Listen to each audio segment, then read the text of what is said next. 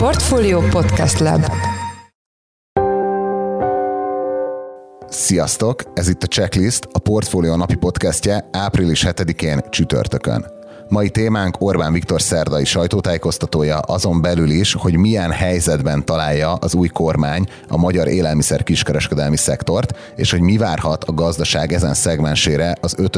Orbán kabinet alatt. 35-36% jelenleg a magyar részarány a forgalom tekintetében egy nagyon egyszerű becslés alapján a nemzeti részaránya a kiskereskedelmi piacon, és hogyha 2020-as tegyük fel a Tesco árbevételét hozzácsapjuk, hogyha valamilyen folyamat végén nemzeti tulajdonba kerülne a Tesco, akkor az a forgalmat, ha hozzácsapnánk a nemzeti tulajdonú kiskereskedőkhöz, akkor pont 50% fölé emelkedne a magyar tulajdon részaránya a kiskereskedelmi szektorban. A témáról Csiki Gergellyel, a Portfólió lapigazgatójával beszéltünk, aki ott volt szerdán a miniszterelnök sajtótájékoztatóján a Karmelitában, de a műsorban felidézünk részleteket Lázár János egy korábbi 2020-as konferencia szerepléséből is, mert azok sok mindent elárulhatnak a kormány élelmiszer kiskereskedelmi szektorral kapcsolatos potenciális terveiről.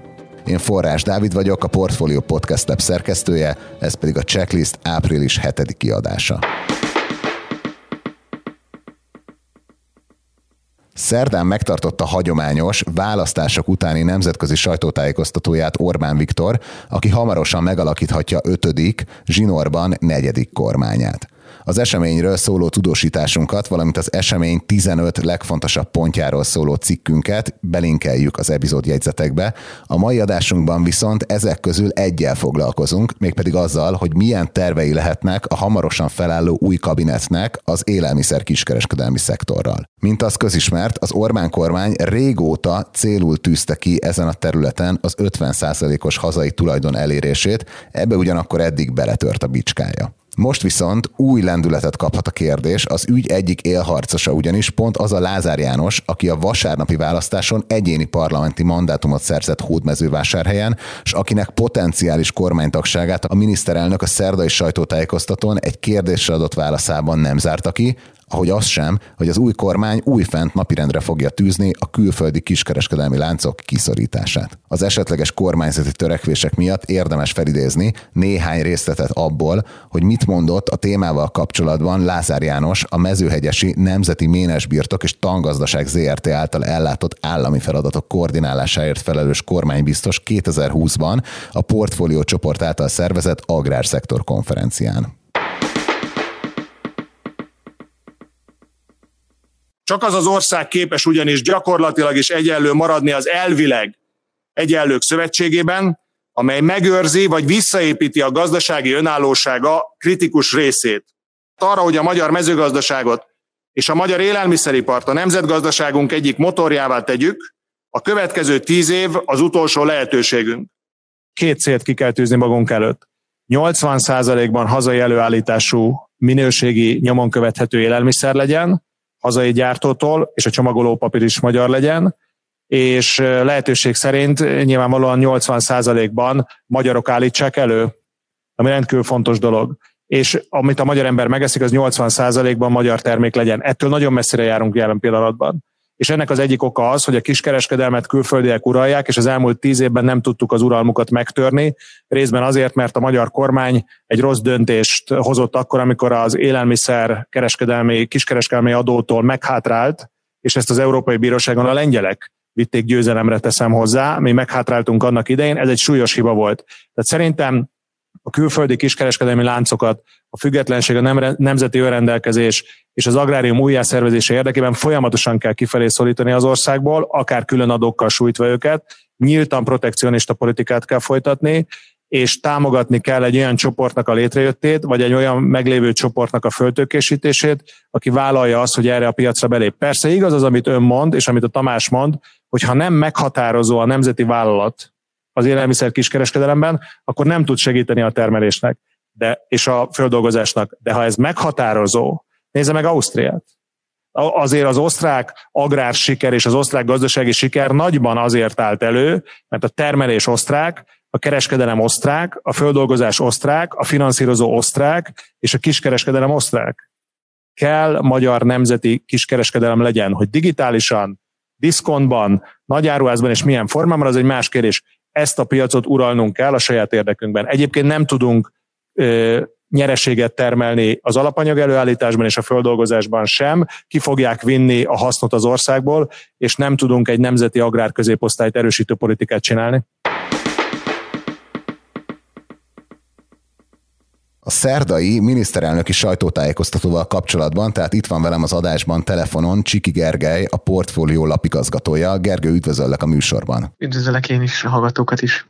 Te ott voltál tegnap a sajtótájékoztatón a Karmelitában. Mielőtt rátérnénk a kiskereskedelmi élelmiszerláncokra, áruld el, hogy milyen volt a hangulat a rendezvényen. Nagy várakozás előzte meg a miniszterelnöki sajtótájékoztatón, ugye rengetegen voltunk.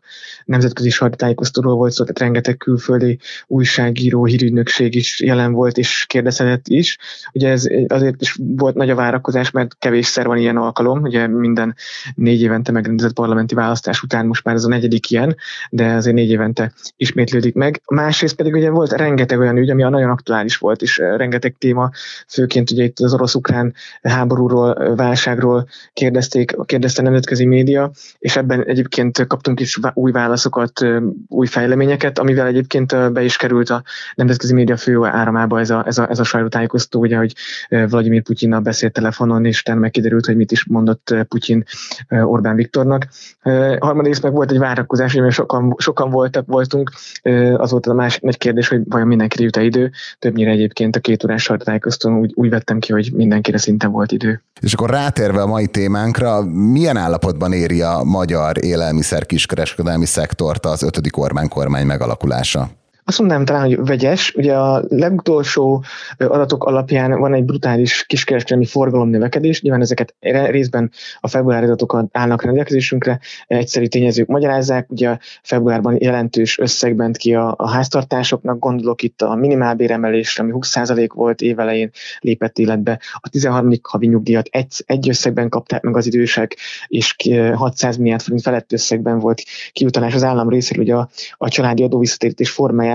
Részben ez pedig az élelmiszerkereskedő láncoknál csapódott le. Ha pedig visszatekintünk kicsit, ugye 2020-as a járvány terhelte év teljes éves adatai állnak rendelkezésünkre, ami a kiskereskedő láncok közötti forgalom megosztására vonatkozik, az azt látható, hogy jelentős növekedésben vannak a külföldi szereplők a forgalom tekintetében, itt 2 számjegyű növekedésekről is beszámoltunk. A magyar szereplők, itt gondolok a CBA, a Reál és a COOP-ra, ők a 3 legnagyobb ilyen hazai lánc, ők inkább kisebb növekedéssel lépdelnek előre. Igen, ahogy én is nézem az adatokat, amik benne vannak a cikkben, amit belinkelünk az epizód jegyzetekben, itt nem látom, hogy azok az új szereplők, akik a járvány alatt beléptek a piacra, azok nagyon felforgatták volna a viszonyokat. Egyelőre nem, és sőt a diszkontok ugye gyakorlatilag uralják a piacot, és olyan meghatározó előnyük, versenyelőnyük van, hogy gyakorlatilag megkerülhetetlenek mind a beszállítói piacon, mind pedig ugye a végső fogyasztói árak tekintetében, és ők gyakorlatilag ők diktálják a tempót ebben az éles versenyben, azért ne felejtsük el.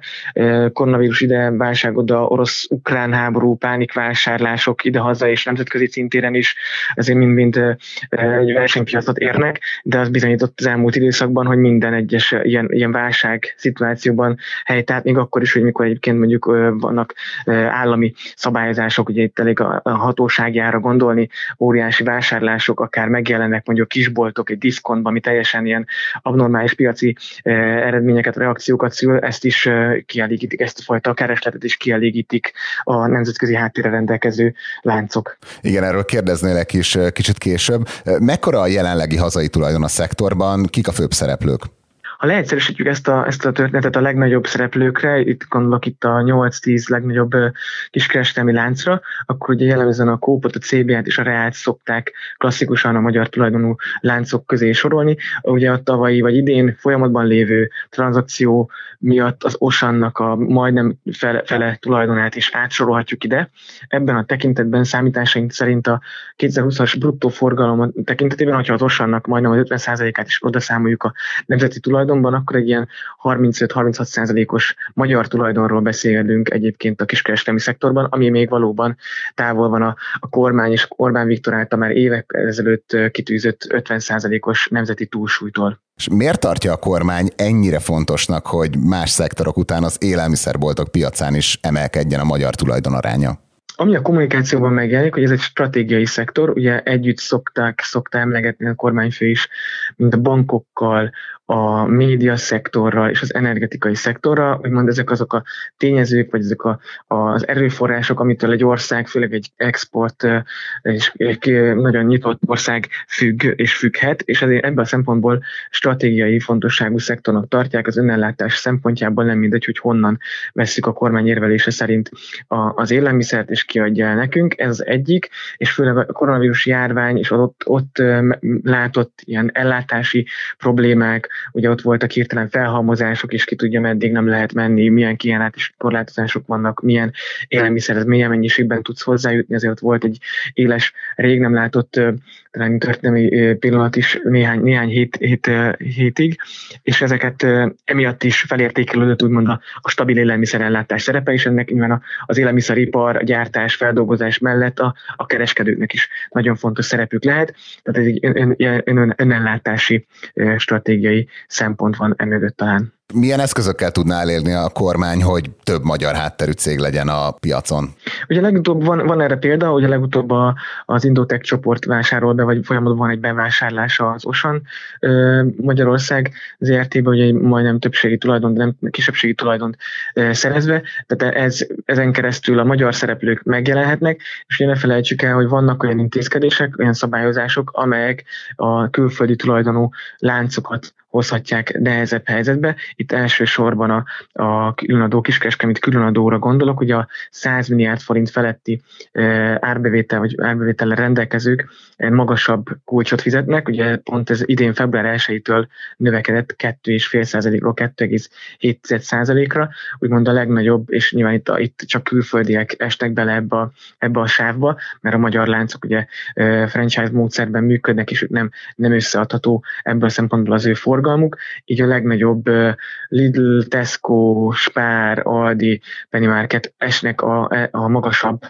kiskereskedelmi adókulcs hatálya alá, és idén ez mintegy 70 milliárd forintos pluszbevételt jelent egyébként az államkasszának, amit ez a legnagyobb külföldi hatlánc befizet a költségvetésbe. Az Osánt már említetted, de vannak-e pletykák más potenciális felvásárlásról a piacon?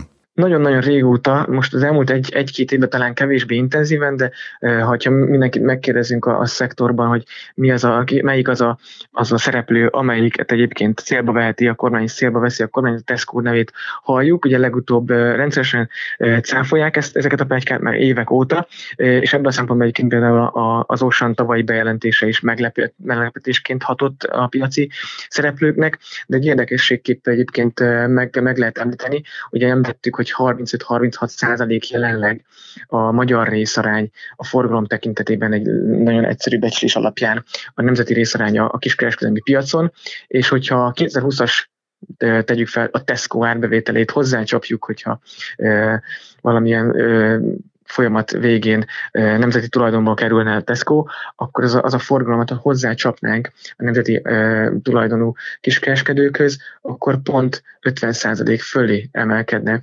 a magyar tulajdon részaránya a kiskereskedelmi szektorban, tehát úgymond a célját el is érhetni a kormány. Akkor tranzakciószámban már nem is vagyunk annyira távol ettől a céltól. A portfólión mi is írtunk róla, hogy a január közepén bejelentett 6 élelmiszeripari termékre vonatkozó árstop nemhogy gyengítette, de még erősítette is a nagyobb élelmiszerláncokat.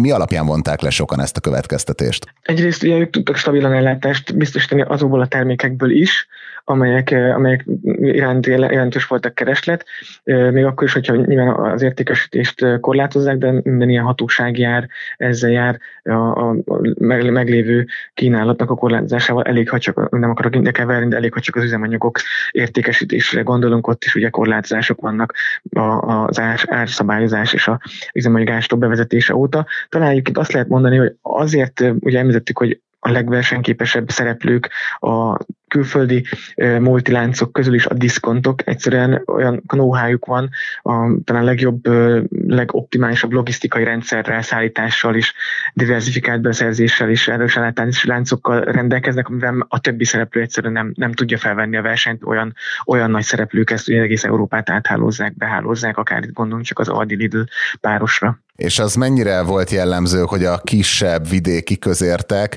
azok szintén nem a nagykerektől, hanem a diszkontoktól szerezték be a saját árukészletüket, és ezzel is növelve az áruházláncok forgalmát. Így van, olyan furcsa helyzet állt elő, hogy megjelentek a diszkontokban a kisebb boltok, és nem a klasszikus csatornákon szerezték be a mindennapi értékesítésükhez szükséges árumennyiséget, hanem a diszkontoknál, és ez is mutatja azt, hogy nekik, tehát a diszkontok ereje és központi szerepe mennyire megkérdőjelezhetetlen, és mennyire stabilan el tudják látni a piacot, még akkor is, hogy egy ilyen pluszkereslet, korábban elképzelhetetlen pluszkereslet lecsapódik náluk a polcokon. És mi volt az érzésed a sajtótájékoztatóval kapcsolatban? Mennyire volt ez a téma fókuszban? Tehát mennyire izgulhatnak már most ezek a nagyobb élelmiszeripari vagy élelmiszerbolt szereplők?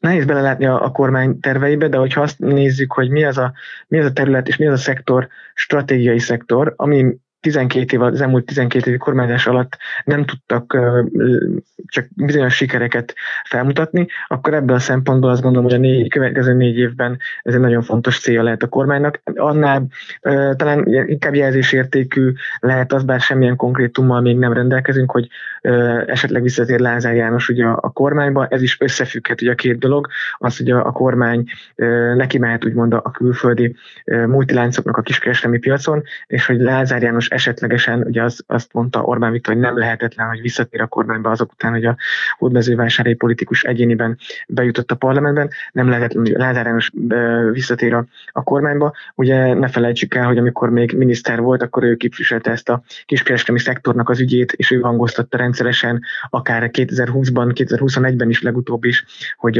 a külföldi multikat ki kell szorítani a magyar piacról, olyat is mondott, hogy a abcuk, diszkontok, legutóbb ugye a portfóliónak adott interjújában fogalmazott így.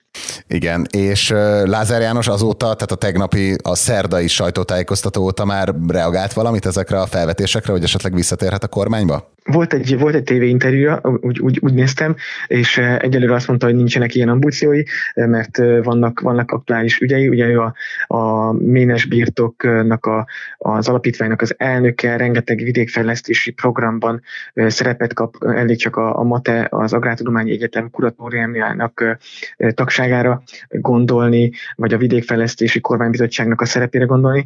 Van most is sok aktuális, sok kormányzatot kapcsolódó szerepe, de pont ebből kifolyólag egyébként, hogy pont ilyen témákban mozog, és ilyen témákban érdekelt a kormány körül, ezért logikus egyes piaci szereplők szerint, hogy ebben szerepet kapjon a jövőben, a következő 4 évben akár. És amúgy meg ő az a politikus, akit nem úgy ismerünk, hogy így elugrana a feladatok elől. Az elmúlt percekben Csiki Gergellyel, a Portfólió lapigazgatójával beszéltünk. Gergő, köszönjük szépen, hogy itt voltál velünk a műsorban. Köszönöm szépen, sziasztok!